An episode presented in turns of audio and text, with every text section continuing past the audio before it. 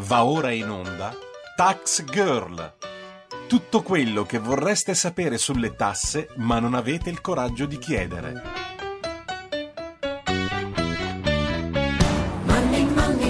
Buongiorno e buon sabato mattina, io sono Giorgia Pacione di Bello e questo è Tax Girl, appuntamento settimanale con il fisco di RPL.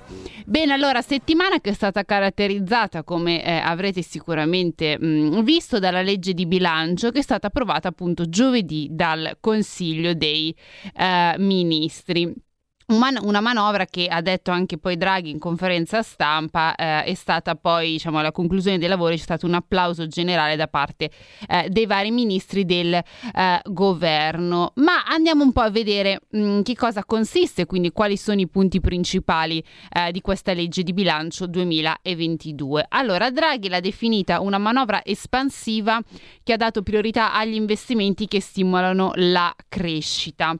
Eh, una manovra che, vi ricordo, contiene misure per 30 miliardi di euro, di cui 12 sono destinati alla riduzione delle imposte eh, sulle persone e le imprese. Di questi però soltanto 8 sono stati raccolti dentro, dentro, un fondo che poi avrà eh, l'obiettivo di andare a rivedere quindi mh, mm, sia l'IRPEF che l'IRAP. Le misure però non si sanno ancora perché eh, la ragione che non si è trovato eh, un, un accordo tra i vari partiti della maggioranza e quindi si andranno poi a decidere Insomma, Draghi ha detto questa settimana insieme al, um, al Parlamento. Eh, Draghi però in conferenza stampa ha anche fatto sapere come per il periodo 2022 e 2024 saranno stanziati ben 40 miliardi di euro per ridurre le imposte. Ha fatto sapere che 24 di questi saranno mh, mm, destinati al solo taglio eh, del cuneo fiscale sul lavoro, mentre la parte restante verrà destinata ehm, con un focus sull'appunto detrazioni per le eh, famiglie. Sempre sul lato fiscale, non so se vi ricordate ricordate che esistevano anche questa plastics e sugar tax, mm, anche loro hanno visto la proroga al 2023, chissà se nella prossima legge di bilancio verranno ancora eh, prorogate, visto che ormai è un po' diciamo diventata tradizione il spostare sempre più avanti l'entrata in vigore di queste due eh, nuove tassazioni che vi ricordo essere la tassa sulla plastica e la tassa sul, eh, sullo zucchero. Allora, entriamo però nel merito della manovra. Vi ho iniziato ad accennare alcuni dettagli per quanto riguarda il lato fiscale. Ovviamente, mm, e questo uh, avete già capito che ha scatenato diverse tensioni all'interno della maggioranza, tanto che non si sono riusciti a trovare un accordo e quindi si è fatto un fondo generico vuoto al momento, quindi senza delle vere e proprie misure.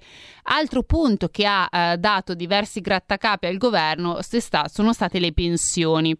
Allora, le pensioni perché? Vi ricordo che nel primo Consiglio dei Ministri erano uscite due ipotesi, quindi quota 102 per il 2022 e quota 104 per il 2023, per poi tornare definitivamente alla Fornero. Non erano piaciuti alla Lega che quindi si è messo di traverso, ma non piacevano neanche ai sindacati che insomma poi sono stati visti questa settimana e ehm, in sostanza hanno detto che l'incontro è andato male, malissimo. Eh, quello che in realtà volevano i sindacati era una riforma strutturale eh, di tutto il sistema pensionistico, quindi non il mettere una pezza per poi rivederlo appunto più avanti, ehm, ma così appunto non è stato.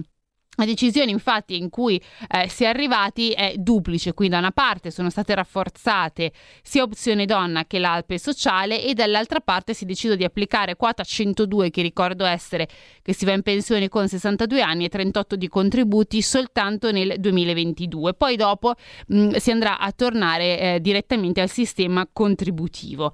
Eh, ora Draghi dopo aver mh, mm, presentato questa sua idea dal punto di vista pensionistico ha aperto aperto il dialogo con le parti sociali, quindi ha detto che eh, comunque ehm, lui è aperto al dialogo, quindi insomma si potranno eh, rivedere e ridiscutere della questione. Devo dire che però i sindacati non l'hanno presa benissimo, infatti hanno detto che proprio oggi si sarebbero riuniti i, insomma, le maggiori sigle sindacali per capire il da farsi, se dare vita a una mobilitazione eh, oppure diciamo aspettare ulteriormente il confronto. Allora, poi lato sanità che eh, ci tengo a dirlo, la legge di bilancio ha stanziato mh, nel complesso 4 miliardi, due sono destinati ovviamente col focus 2022 a comprare i vaccini contro il Covid e ai medicinali per cercare di mh, contrastare appunto la pandemia e i restanti, quindi altri due, sono destinati per il potenziamento del eh, sistema sanitario nazionale. Altra misura che in realtà ha scaldato gli animi è stato il reddito di cittadinanza. Alla fine anche qui si è riusciti a raggiungere un equilibrio precario, ehm, che appunto questo equilibrio riguarda il fatto che sono state date delle, delle contromisure, eh, diciamo, per chi continua a rifiutare il lavoro offerto mh, dal, dal, appunto, dal, dalla misura e dall'altra parte sono, sono aumentati i fondi. Infatti sono stati dati gli stessi stanziamenti che erano eh, stati programmati per il 2021. Un tema di cui poi parleremo soprattutto nella seconda parte è il fondo ehm, contro l'aumento delle bollette nel 2022. Come tutti noi sappiamo, ottobre è scaltato l'ennesimo aumento sulle bollette di luce e gas. Il governo a settembre ha fatto un decreto per cercare di eh, mettere una pezza, per cercare di calmierare questo aumento che comunque c'è stato ehm, e il, la fine di questo aumento è eh, a, fine, eh, a, fine, anno, quindi il 31 eh, dicembre eh, visto che poi per l'anno prossimo, quindi da gennaio 2022 in poi, sono previste delle nuove, eh, de- dei nuovi aumenti eh, lato appunto bollette, allora il governo ha deciso di eh, stanziare questo fondo che inizialmente nella bozza mh, della legge di bilancio era soltanto, aveva una, una dotazione di un miliardo, adesso le risorse sono state messe, sono aumentate a 2 miliardi. Bisognerà poi vedere come ehm, saranno allocate per cercare appunto anche qui di calmierare l'aumento eh, delle varie eh, bollette. Eh, vi ricordo poi sono stati anche prolungati i vari bonus casa, quindi parliamo del super bonus, l'eco bonus, eccetera, con delle piccole novità. Allora, notizia di ieri è che il super bonus sia stato eh, prolungato al 2023, sono state incluse anche le villette, ma le villette che voglio, quindi mh, le abitazioni unifamiliari, ecco, quindi non i condomini che vogliono fare, ehm, vogliono appunto aderire al, vogliono chiedere il super bonus, eh, c'è la, la limitazione IS ISEE e questa non può essere maggiore a 25.000 euro. Ora, questa limitazione non è andata giù al Movimento 5 Stelle che infatti ieri ha, ha, um, si è scagliato contro il governo dicendo che comunque eh, la, il, la, misura approvata non, non, è un super bonus eh, e che quindi ha snaturato la natura diciamo dell'agevolazione fiscale, però si è anche detto che gli è stato assicurato che ci sono i termini e soprattutto i tempi per poter riaprire la discussione, quindi rimodificare il super bonus. Insomma, anche qui staremo a vedere. Eh, vi ricordo che anche il bonus facciate è stato prolungato fino al 2023, ma attenzione perché la sua detrazione, che prima era al 90%, adesso sceglie, scende al 60%. Eh, per tutte, diciamo, poi queste misure di bonus casa, quindi miglioramento, efficientamento energetico. Eh, vi ricordo che c'è anche l'agevolazione per acquistare eh, mobili, quella lì resta, mobili soprattutto grandi elettrodomestici eh, risparmio energetico, quindi con la classe energetica A. Ehm, nel caso qui soltanto in cui si è ristrutturata la casa, ecco questa piccola postilla io non l'ho mai capita. Comunque anche in questo caso sono stati tutti riconfermati questi bonus. Eh, in totale per tutto questo pacchetto eh, di misure il governo ha stanziato 37 miliardi di euro. 15 eh, sono solo quelli destinati ovviamente a tutte le misure del eh, super bonus 110 Infine, prima di eh, iniziare con, eh, con, i nostri ospiti che mi dicono essere linea, quindi non vi do alla parte degli investimenti, allora, ehm, come appunto vi stavo dicendo, adesso vi ho fatto una, una, breve introduzione di quella che è la legge di bilancio perché è stato il tema eh, fondante, quindi principale di tutta questa settimana, però ehm, diciamo che questa legge di bilancio e la manovra, come molto spesso accade come tutti gli anni, fagocita un po' e fa passare in secondo piano hanno anche altri eh, problemi, mh, mm, problemi comunque che riguardano anche una, una fetta di italiani non eh, trascurabile. E questa volta parlo dei collaboratori sportivi. Mm, allora, noi adesso abbiamo in onda Due, eh, due diciamo, esponenti, due persone che ci andranno a raccontare una vicenda che ha, a mio parere, del surreale, ma vi faccio una, una, breve, eh, una, una, breve, premessa. Allora, i collaboratori sportivi sono una di quelle categorie che durante la pandemia sono stati particolarmente colpiti, come insomma molte altre, ehm, molte altre diciamo, molti altri lavoratori dalla pandemia. Eh, il governo Conte, appunto, aveva stanziato ehm, dei fondi per poi garantirli, diciamo, i rimborsi e però qualcosa è andato storto. Allora, per raccontarci che cosa è andato storto e la situazione attuale, noi oggi abbiamo collegato con noi da una parte Maurizio Noli, presidente operatori sportivi riuniti e dall'altra Paola De Caro, vicepresidente appunto di una piccola ASD, oltre che essere un collaboratore sportivo. Buongiorno a entrambi.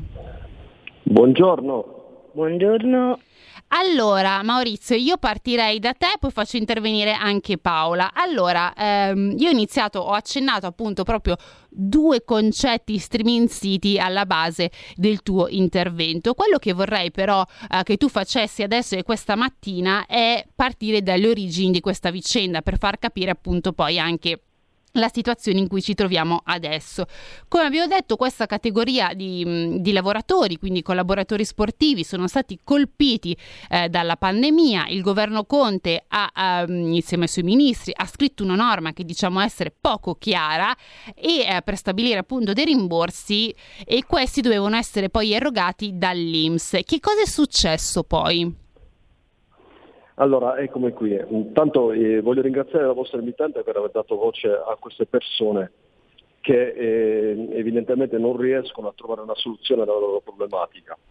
Eh, accade questo, accade, eh, tutto inizia a marzo con le chiusure delle palestre, come sì. hai giustamente messo in premessa. Il governo Conte aveva ehm, dato la possibilità di erogare dei contributi a favore dei collaboratori sportivi per dare un sostegno vista la, la, mancanza di lavoro che poi si è protratta, come tutti sappiamo, per noi proprietari di palestre per due anni di seguito. Quindi stiamo parlando di eh, persone che per due anni non, non, hanno avuto alcun tipo di sostentamento. La maggior parte di, di, di essi hanno, hanno, ricevuto un contributo, anche se minimo, e hanno comunque potuto nel loro picco cercare di, di continuare a sostenere le proprie famiglie e le proprie difficoltà. Per molti di essi, parliamo di circa 11.000 soggetti, mm-hmm. purtroppo ci sono stati eh, dei blocchi improvvisi, chiamati come un, un, mostro virale incongruenze INPS. Mm. Cosa è successo? È successo in realtà che il, il primo decreto che aveva praticamente l'onere di eh, aiutare queste persone non era chiarissimo, infatti parlava di prevedere delle contribuzioni a favore dei collaboratori sportivi ma inizialmente non era, eh, non era stato eh, enunciato diciamo, quale ente dovesse poi erogare questi fondi. Quindi cosa è successo? Che i collaboratori sportivi eh, inizialmente, alcuni di essi, parliamo di 11.000 persone, quindi non può essere un errore di una persona o comunque eh, una cosa fatta con malizia, esatto. Eh, hanno, hanno, hanno presentato domanda a INPS come farebbe chiunque, perché INPS è l'istituto di previdenza sociale e tutti pensiamo che eventualmente un aiuto del genere, un'erogazione del genere venga da loro. Esatto. Ok. Dopo dieci giorni eh, è uscito il comunicato da parte di Sport e Salute che era il secondo ente, quindi Sport e Salute che doveva eh, erogare questi bonus. E di lì il caos più totale. Tutti quanti sono corsi ai ripari e hanno presentato domanda anche a Sport e Salute. Mm. Ok? E da qui nasce eh, l'incongruenza INPS. Quindi il, la voce diventa che hanno praticamente fatto la richiesta a due enti e non si poteva fare.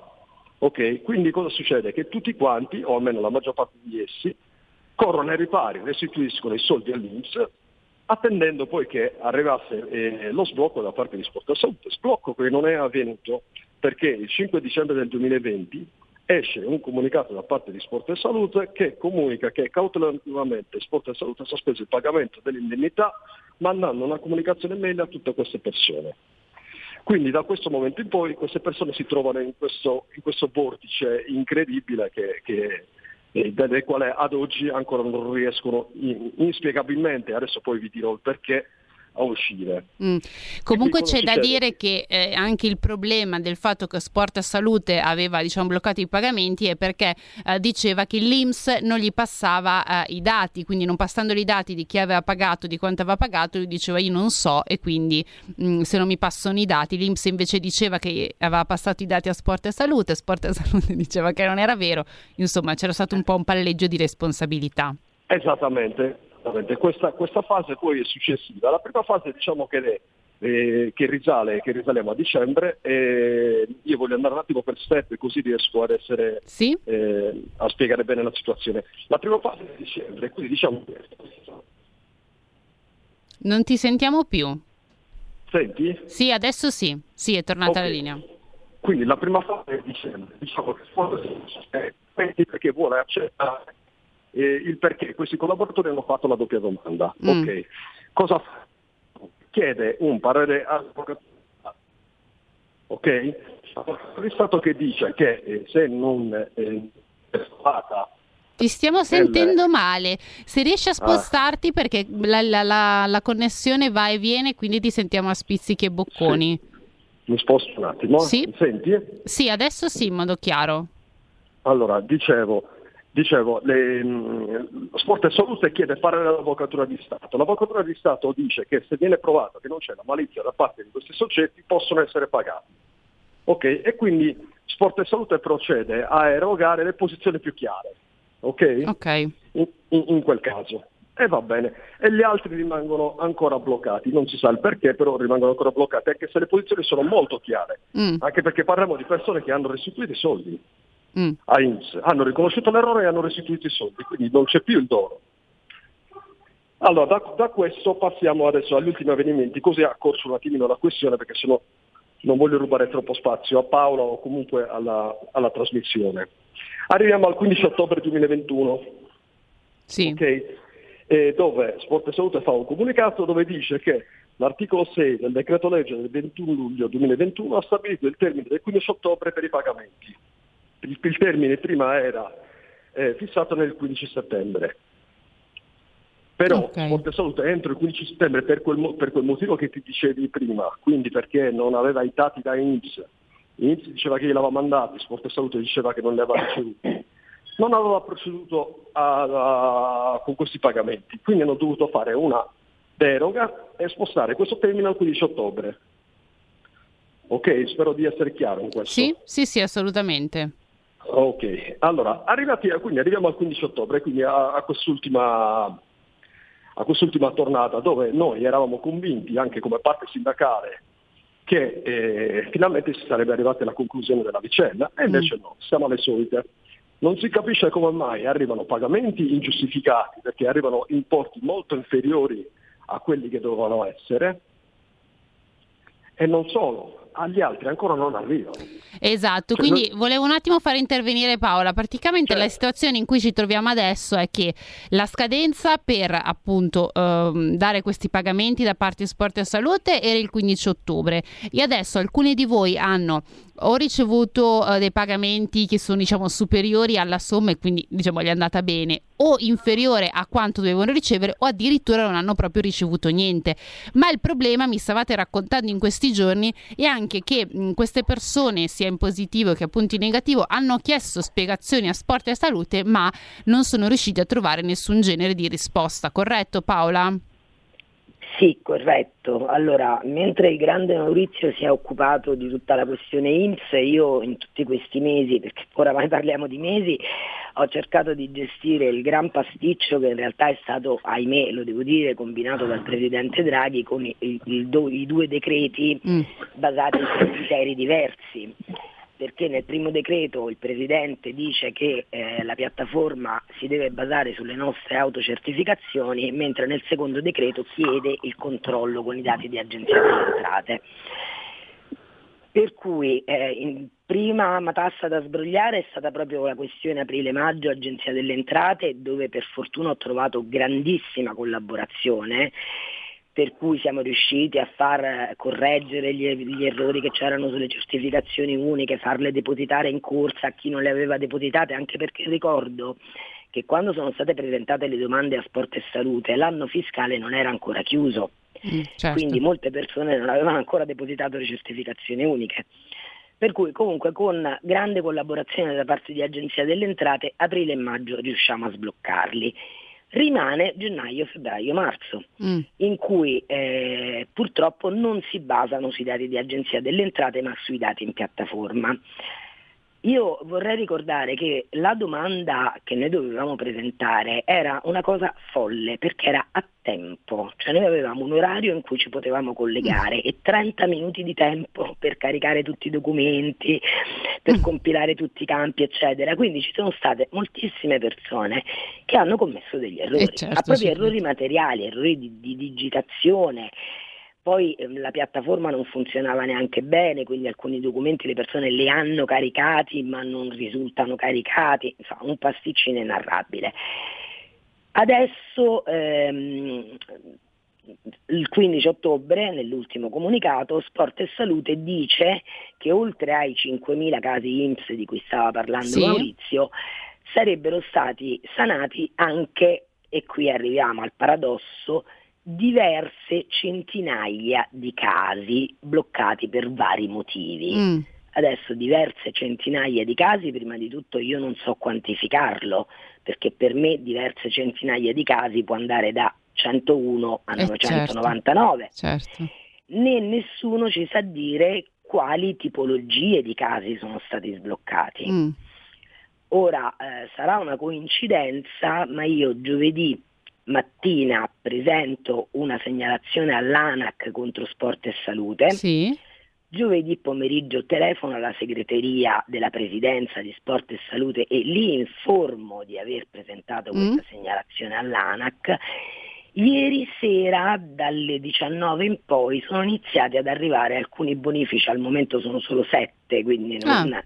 non ci illudiamo a persone che avevano degli errori evidenti in piattaforma, cioè tutti i documenti caricati bene, ehm, un importo dichiarato di 6.000 euro risultava in piattaforma che avessero dichiarato 6 euro, ah, okay. errore evidente esatto, di, sì. di digitazione. Questa è notizia proprio di ieri sera. Ieri sera improvvisamente mi sono arrivate queste sette buone notizie, ma ovviamente sette su diverse centinaia eh, certo. di casi non, non sono nulla. Nessuno ci sa dire quanti sono questi casi e che tipologie di problematiche vanno a risolvere.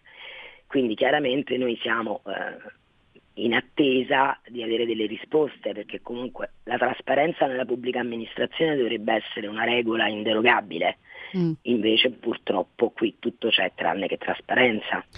Eh sì, infatti era un discorso che mi stava facendo anche Maurizio. La cosa che però volevo chiedere, eh, volevo anzi chiedervi di sottolineare, di confermare, è che ad oggi, quindi siamo al 30 di, um, di ottobre, con la scadenza, ricordo, dei pagamenti del 15 di ottobre, ci sono ancora persone, quindi collaboratori sportivi, che non hanno ricevuto i rimborsi spettanti. Giusto? Ricordiamo anche questa cosa?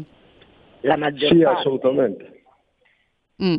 Ma eh, su, quindi parliamo di queste, tra queste 5.000 persone si può fare una stima di quanti, a grandi linee, eh, sono ancora in questa balia, diciamo la metà magari o forse un po' meno?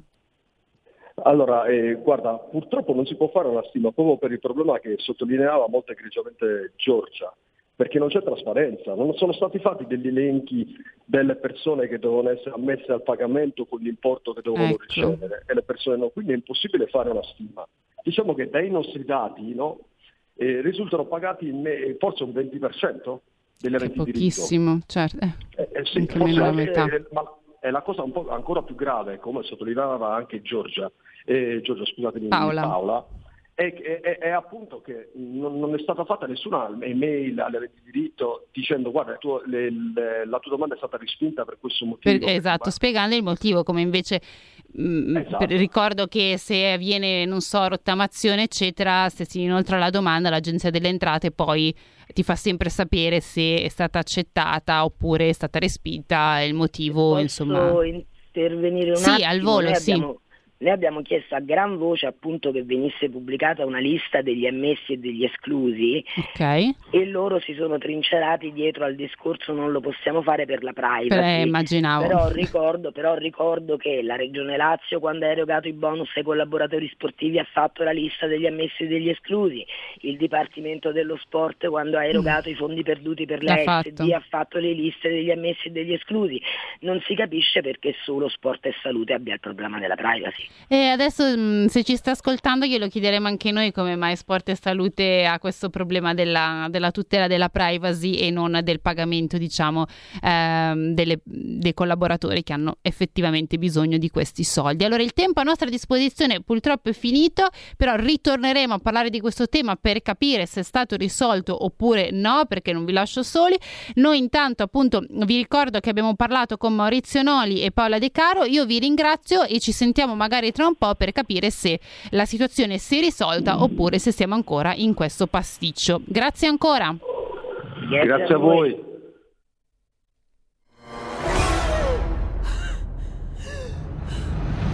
Pensa a respirare.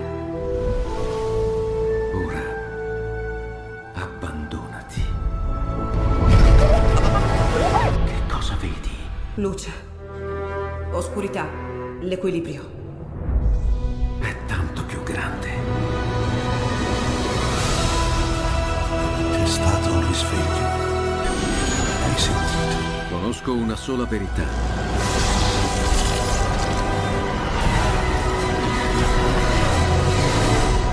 Movie Time ti fa entrare nel vivo del cinema, ti fa sentire come se fossi tu il protagonista del grande schermo.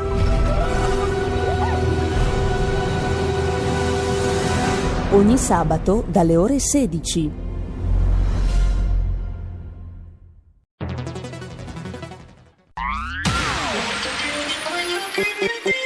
Un suono così non l'hai mai sentito baby Da Plus molto più di quello che credevi Programmi, musica, multimedialità Da Plus suono nuovo di alta qualità Digital Radio il suono perfetto. Dub Plus. Anche RPL, la tua radio, è in Digital Radio. Stai ascoltando RPL. La tua voce libera, senza filtri né censura. La tua radio.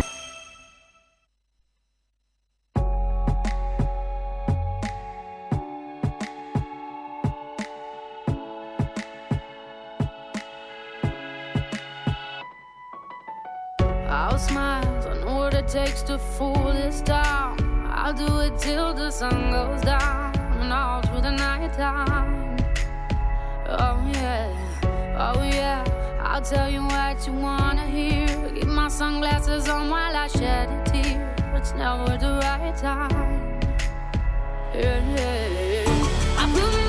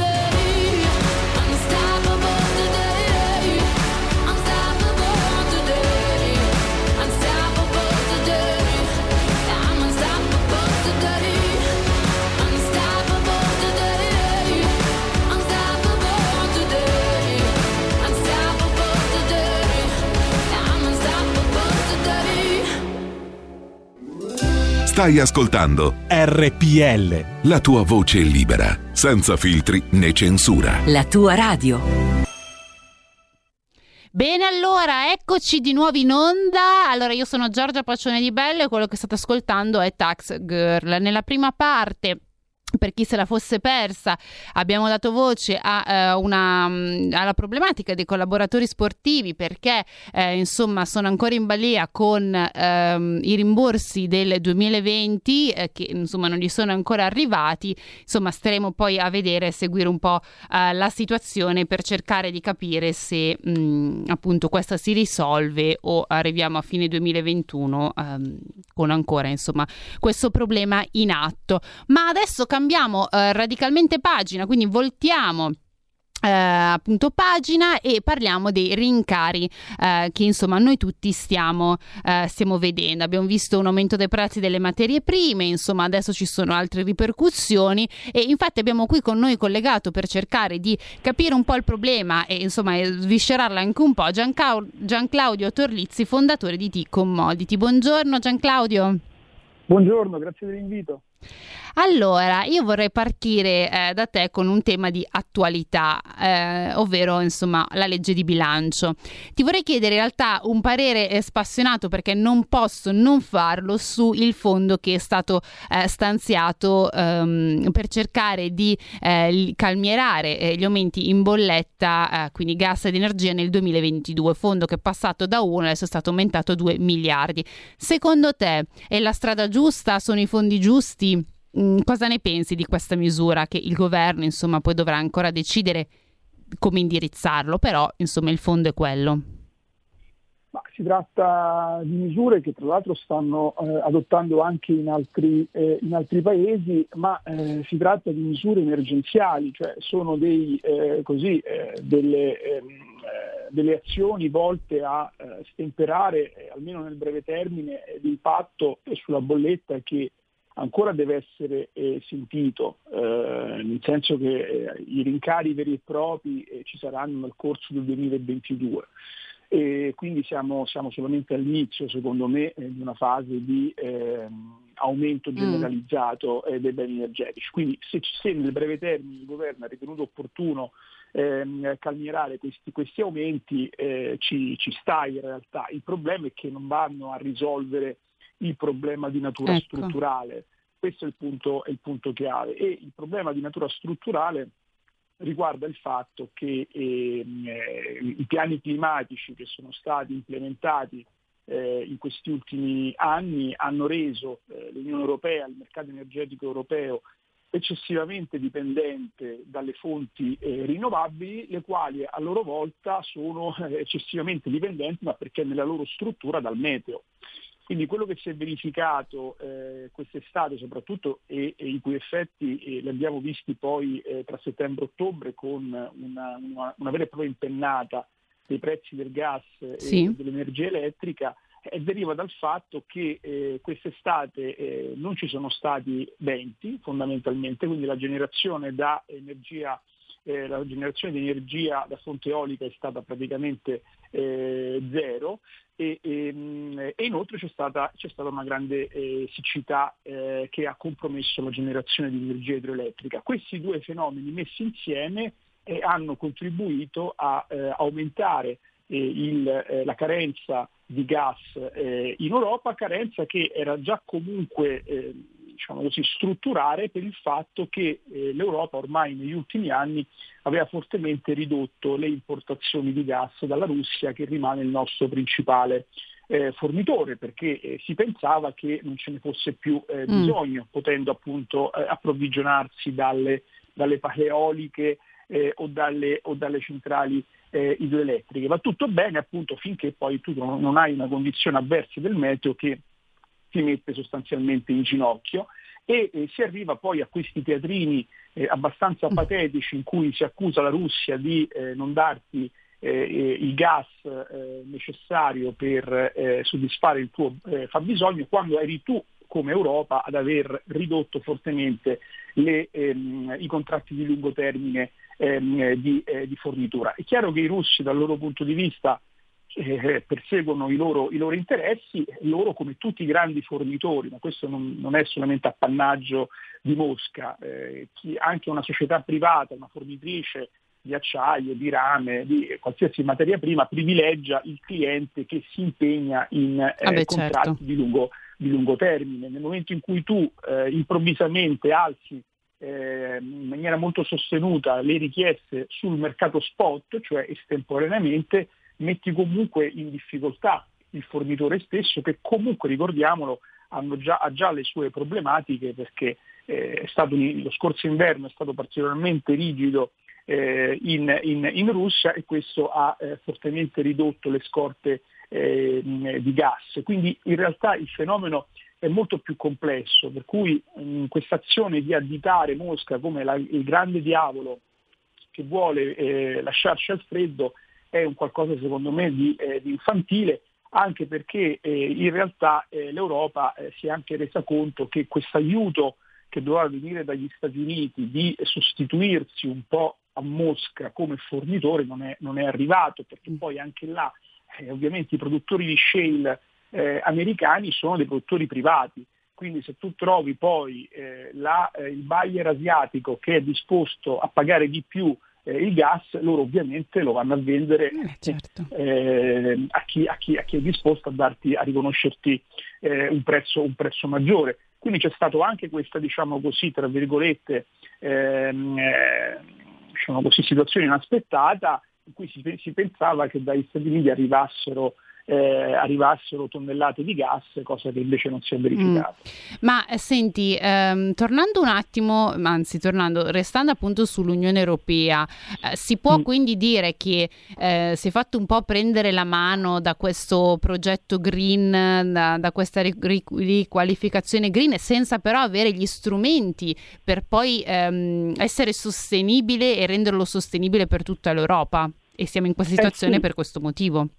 Eh sì, il problema è stato questo, il problema è stato che questa transizione eh, verde eh, si sta portando avanti con eccessiva velocità. Io non, non come dire, la mia critica eh, verso i piani climatici non è eh, nel, nel, nel, concetto di base che può avere, ovviamente ehm, eh, può avere una sua logica, ha una sua logica, è sulla velocità con cui eh, si vogliono portare avanti questi, questi progetti che appunto eh, rischiano di creare delle crisi eh, energetiche. In realtà anche la Cina stessa eh, ha, ehm, si è resa conto di aver fatto un grande errore nell'aver smantellato eh, con eccessiva velocità il, eh, le miniere di, eh, di, carbone, in mm. quanto la, la, la Cina stessa, una, a causa proprio della siccità che ha colpito anche la parte meridionale del paese, che è una delle più industrializzate ovviamente, eh, si è poi trovata in una, in una, situazione di grande ammanco energetico e questo ha costretto la Cina non solo a approvvigionarsi di gas dai mercati internazionali facendolo mancare a tutti noi, ma anche poi a riaprire le stesse miniere di carbone. Quindi la Cina già ha fatto questo dietrofront. Eh, L'Europa ha, ha, ha, commesso lo stesso errore, nel senso che ha pensato che mh, le fonti rinnovabili potessero generare una stabilità eh, sul fronte dell'offerta di energia che però non sono in grado di, eh, di fare perché non, il metodo non, eh, non, si riesce ancora perlomeno a gestire e, e, e il, il, problema però è capire se ehm, la lezione sia stata imparata. Io temo di no, ecco. nel senso che eh, anche a ehm, ascoltare quello che ha detto l'ultima volta, sulla sua ultima uscita pubblica, la, la von der Leyen, eh, eh, il rimedio alla crisi energetica mm. eh, praticamente sembrerebbe quello di puntare ulteriormente sulle rinnovabili, quando effettivamente è il, è, è il contrario. Eh, c'è poi un aspetto importante perché poi questo zelo eh, sulle politiche climatiche non fa altro che acuire ulteriormente la, ehm, lo shortage, la carenza di, ehm, eh, e, a, e, alzare anche i prezzi dei beni eh, energetici. Certo, come stiamo vedendo, tra l'altro. Eh sì, perché nel momento in cui tu comunque ehm, costringi o comunque induci eh, le major petrolifere a non investire più nella generazione di combustibile fossile in un contesto mondiale in cui però i consumi di combustibile fossile sono ancora forti perché ehm, c'è tutto per esempio il continente asiatico che consuma ancora grosse quantità di combustibili fossili. Pensiamo eh, alla, alla, Cina stessa dove c'è ancora un miliardo di persone che eh, non ha l'automobile o in India dove ci sono ancora 300 milioni sen- eh, di persone senza elettricità, come fai a parlare a queste economie di transizione green? C'è un eh, diciamo necessario iter da portare avanti che però non risponde a quella velocità che dall'alto eh, è imposta diciamo così, dai, eh, dai policy maker. Quindi il consumo di eh, combustibili fossili è destinato comunque a rimanere ancora elevato e se tu quindi riduci l'offerta di questi combustibili in maniera troppo veloce, non fai altro che eh, creare le basi per una eh, anche corsa speculativa eh, dei prezzi eh, di, del petrolio, del gas, eh, perché non fai altro che in qualche maniera dare semaforo verde al, eh, agli investitori istituzionali di comunque scommettere su eh, prezzi a rialzo eh, di tutto quello che appunto è certo. fossile certo. e quindi contribuendo allo shortage, alla carenza di, ehm, eh, di, di energia. Quindi il, il, il, punto appunto è, se capire, è capire se mh, in qualche maniera eh, l'Europa riesca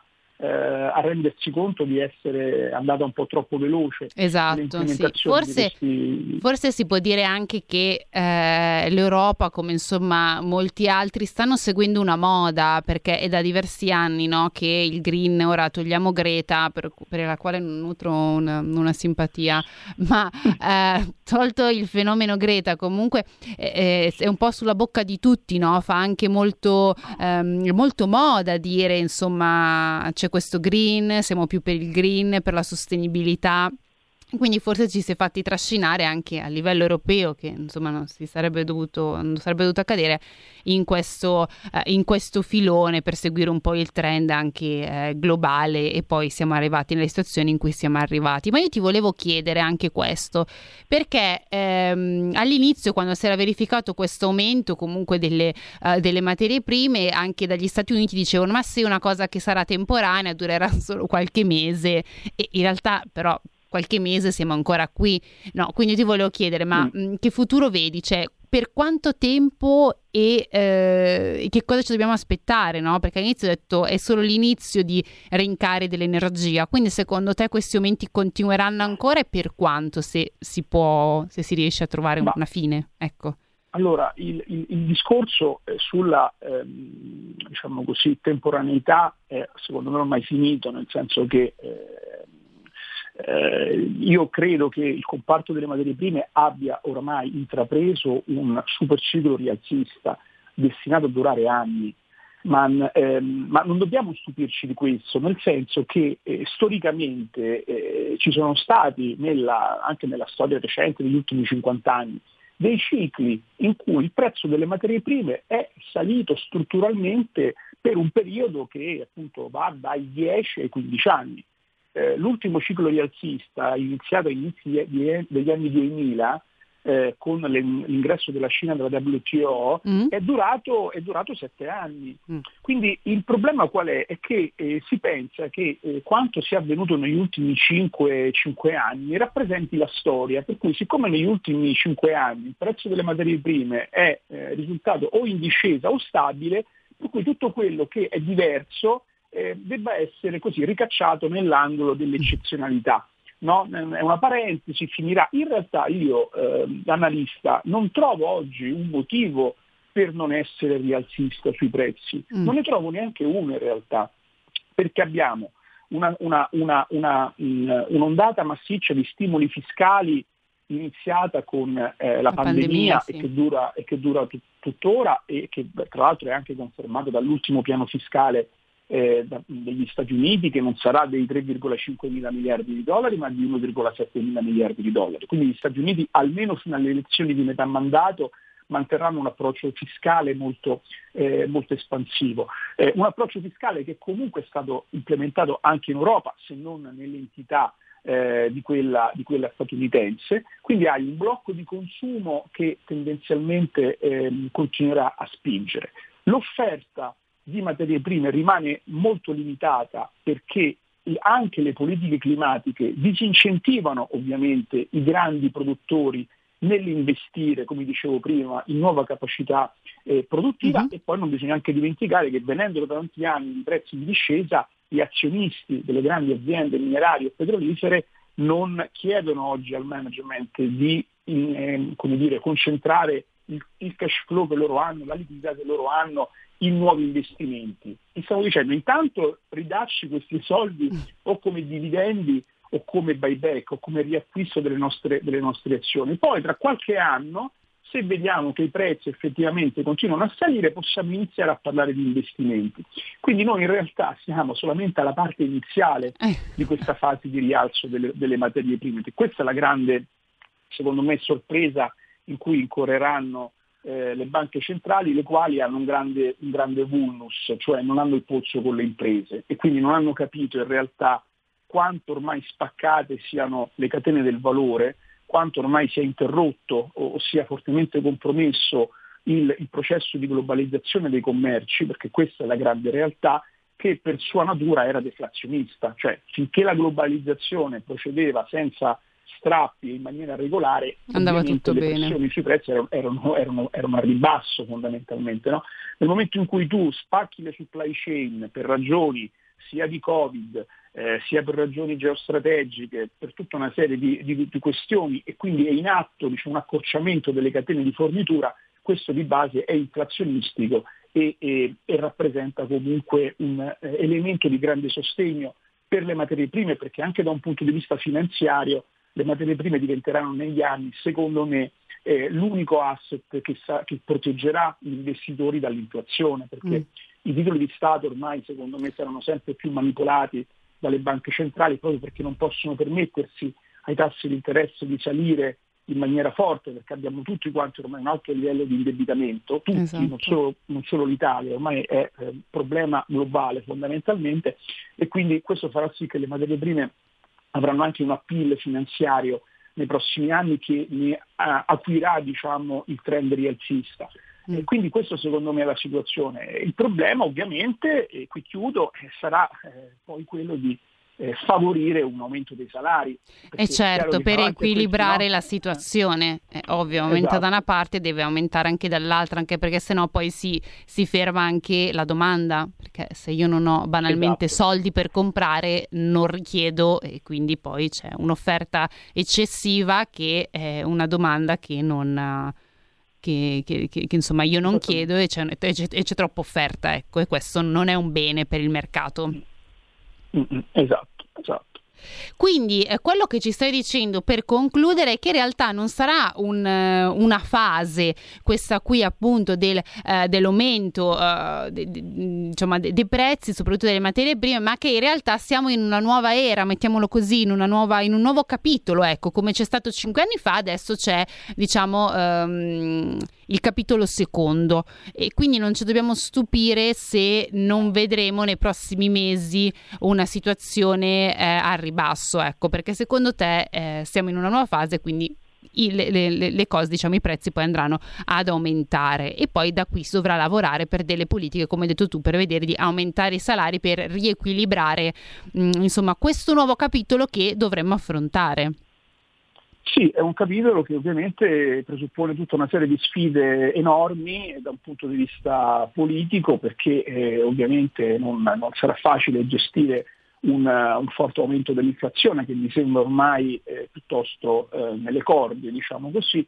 L'unico aspetto, tra l'altro anche negli Stati Uniti già stiamo vedendo che di solito anticipano un po' poi le tendenze anche in Europa, però già negli Stati Uniti le pressioni sul mercato del lavoro iniziano a essere particolarmente forti, i salari sono, sono, sono, sono in crescita e quindi avremo probabilmente la Fed, eh, la Banca Centrale Americana, che nei prossimi mesi eh, sorprenderà in senso restrittivo eh, proprio per stemperare un po' le, le, le, queste pressioni inflazionistiche. Quindi ci, sarà, mh, ci, saranno dei momenti in cui i prezzi un po' si raffredderanno, però strutturalmente la tendenza è, è, è segnata, me, ecco. è, è, assolutamente, assolutamente rialzista e quindi questo pone anche un grande problema diciamo, di sopravvivenza per molte aziende eh, che dovranno fare i conti con un aumento dei costi produttivi in rialzo, sia sul fronte delle materie prime sia su quello dei, eh, dei lavoratori, dei loro, eh, dei loro dipendenti, anche perché il secondo grande cambio di paradigma è che proprio questa spaccatura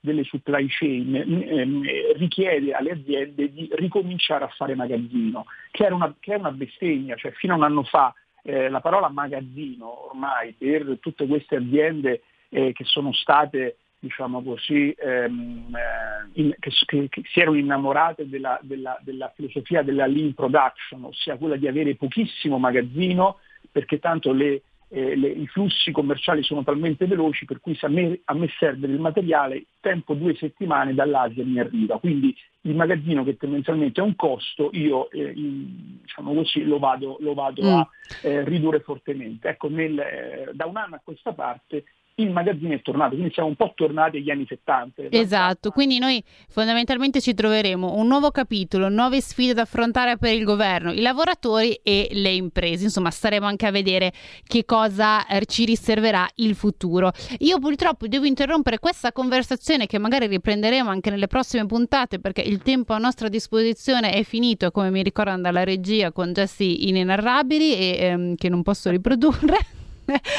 quindi io ringrazio ancora e già ti rinvito per una, una, prossima puntata. Quindi Gian Claudio Torlizzi, fondatore di T-Commodity, grazie di essere stato con noi questa mattina e di aver iniziato a spiegarci qualcosina, però poi insomma ritorneremo sul tema.